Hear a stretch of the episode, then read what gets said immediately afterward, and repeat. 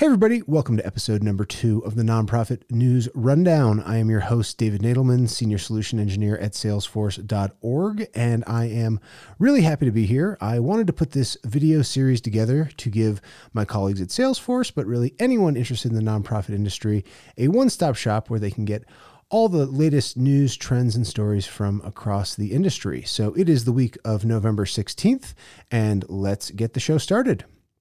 So, last week we talked about a pretty large scale study that came out from the Chronicle of Philanthropy, which talked about the impacts of COVID 19 in the first half, half of this year uh, with nonprofits, and specifically some of the larger nonprofits in the country. Now, one element of this study that we didn't get to was how virtual events have been getting a lot of mixed results. Obviously, this has been a challenging year for events, given the fact that most of these have moved from in person events to the virtual side.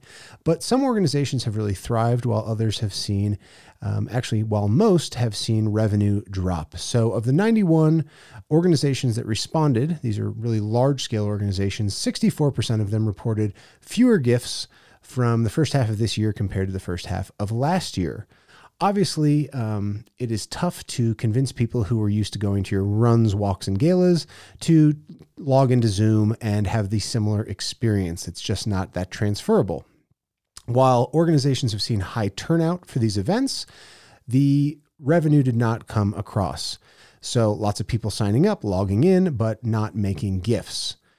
So, some organizations that have uh, fared pretty poorly. Uh, Museum of Modern Arts did uh, a lot of virtual events right in the beginning. Then they decided to really not do any anymore. So they have gone away with, they've done away with virtual events sort of across the board. Another organization, the American Lung Association, every year receives about 40% of their revenue from events of all shapes and size. This year, they are predicting a $200 million shortfall in projected revenue. With that shortfall, they've actually had to lay off 1,000 employees, including 200 fundraisers. So, really tough for that organization. Um, give them some love if, if, if you can, because they are having a really rough year. Now, one organization on the bright side that's doing great is an organization called the Jewish National Fund. What they are doing is they were typically an organization that sponsored trips to Israel, but given the uh, events and the lack of travel, they have shifted that to a virtual tour. So they are charging people $40 to do a virtual tour of Israel with a tour guide. Um, they have seen their growth really blow up. So they are doing a great job.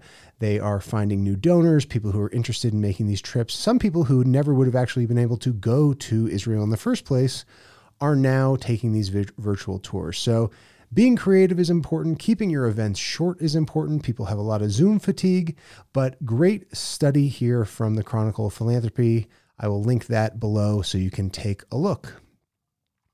Next uh, report that is uh, I thought was really impactful that came out this week was from the Better Business Bureau, and they have an arm of their their organization that is give.org, which is doing the same work the Better Business Bureau does for regular businesses, but for the nonprofit world.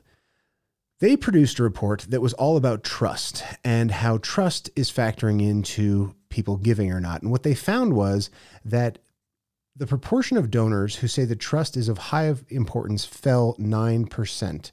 So it was at 73%, now it's down to 64%. And so the, this, this is important on a couple different levels. First, the donors who cite trust as being of high importance tend to give more. So we want people who care about trust to be our donors.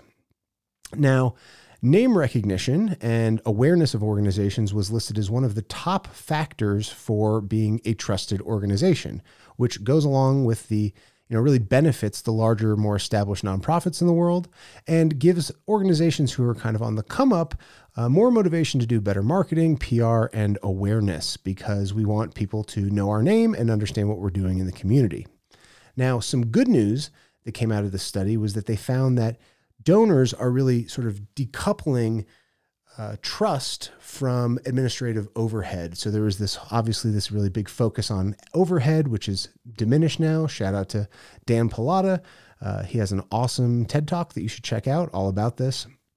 but donors are not really that concerned, uh, especially with regards to trust, in terms of how much you're spending on overhead. So that was really good. It's fallen all the way down to 19% of people who even mentioned caring about that with regards to trust. So, why is this happening? The study found that, that this is really not something that nonprofits are doing or not doing to increase trust. Um, what they found was that this is really more of a societal trend. So people are trusting organizations and institutions less across the board. So that's nonprofits, but it's also government, uh, educational institutions, you name it, uh, where people are just losing faith in these institutions. So, um, really, really interesting study. They also talked about how people are giving during the pandemic and how nonprofits are actually in competition with GoFundMe for direct payments to people. So you see somebody on your news face, your Facebook feed saying, I just lost my job. I set up a, a, GoFundMe, and people are directing some of their dollars to those uh, to those funds as opposed to traditional nonprofits. So, some really great studies, some good data in this, and you know, trust is down, which we uh, which is which is not a good thing. Next uh, research that we want to take a look at actually came from Fidelity Charitable, who put out a study that was picked up by New York Times. And the big picture in this study was uh, was about volunteerism and how it has fallen so sharply during the pandemic. Again, just like what we were talking about in the virtual events, this does not come as a huge surprise because so much of volunteering was is and was face to face. So this study actually came out and said that two thirds of all volunteers had either decreased or stopped their volunteering because of the pandemic. And they they talked to the the head of donor engagement for Fidelity, who mentioned that many nonprofits are thinking that they're in this for the long haul, and they need to think about different ways to use volunteers. Now that's obviously important, but where we see this actually play out in the real world is with some organizations. So when we think about Meals on Wheels, who was cited in this study, um, you know, they deliver meals to the elderly. Um, they they've helped 47% more clients and provided 77% more meals since the pandemic started. So increase, you know, demand and increase. But many, many, and this is really driven by a lot of elderly people not feeling comfortable going to the grocery store because of the pandemic. At the same time that this demand is going up, uh, the organization has lost half of its 2 million volunteers. So, three quarters of those folks were over 55, putting them in the high risk category. Um, this has not been easy. And so, Meals on Wheels has actually had to hire more paid drivers, which is a huge increase in cost for the organization. So the volunteers used to pay for their own cars and pay for their own gas. Now Meals on Wheels is actually having to go out and pay drivers to to make these deliveries. So this volunteerism study was really really fascinating. One of the big volunteer organizations in the world is Volunteer Match, which matches volunteers to causes. And they talked to them about this decline in volunteerism. And they were saying how yes, there's this huge uh, increase in demand, but much much lower amounts of people who can actually want to or actually come out and volunteer. And so what they found was that in March, 93% of all volunteering was canceled. Um, and now that they are at 40, now that we're into the second half of the year, uh, in November, 48% are still heavily canceled.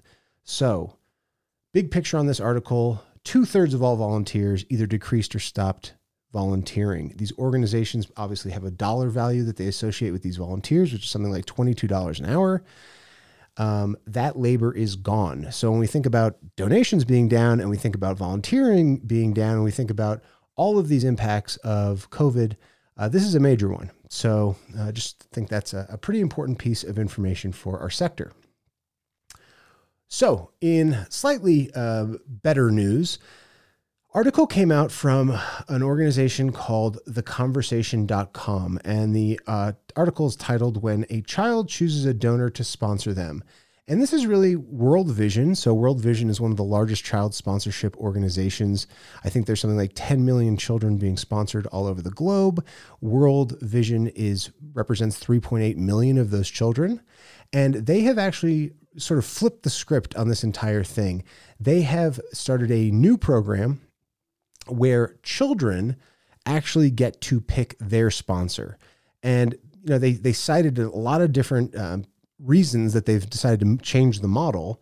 Uh, one of them was that there's been a ton of criticism about the sponsorship model in general. uh, and sort of the, the vibe that these children were being quote unquote purchased, right? You go online, you see faces of children, and you pick out who you want to sponsor. So they flip this around, and now the children are actually the ones picking their sponsors. So sponsors are going online, they're making short videos, they're taking pictures, they're explaining who their family is, things that they cared about, and the children are actually getting to make the choice about who sponsors them. Really cool. Um, obviously, World Vision being as big as they are, setting trends in the industry. I think this is a positive move um, to kind of get away, change the power dynamics that exist between children and, and children's sponsorship and their and their sponsors. So there's a really good article. Um, and the other thing I thought was nice was that World Vision actually promoted this pretty heavily as a positive thing that they're doing with their organization. They have a YouTube video.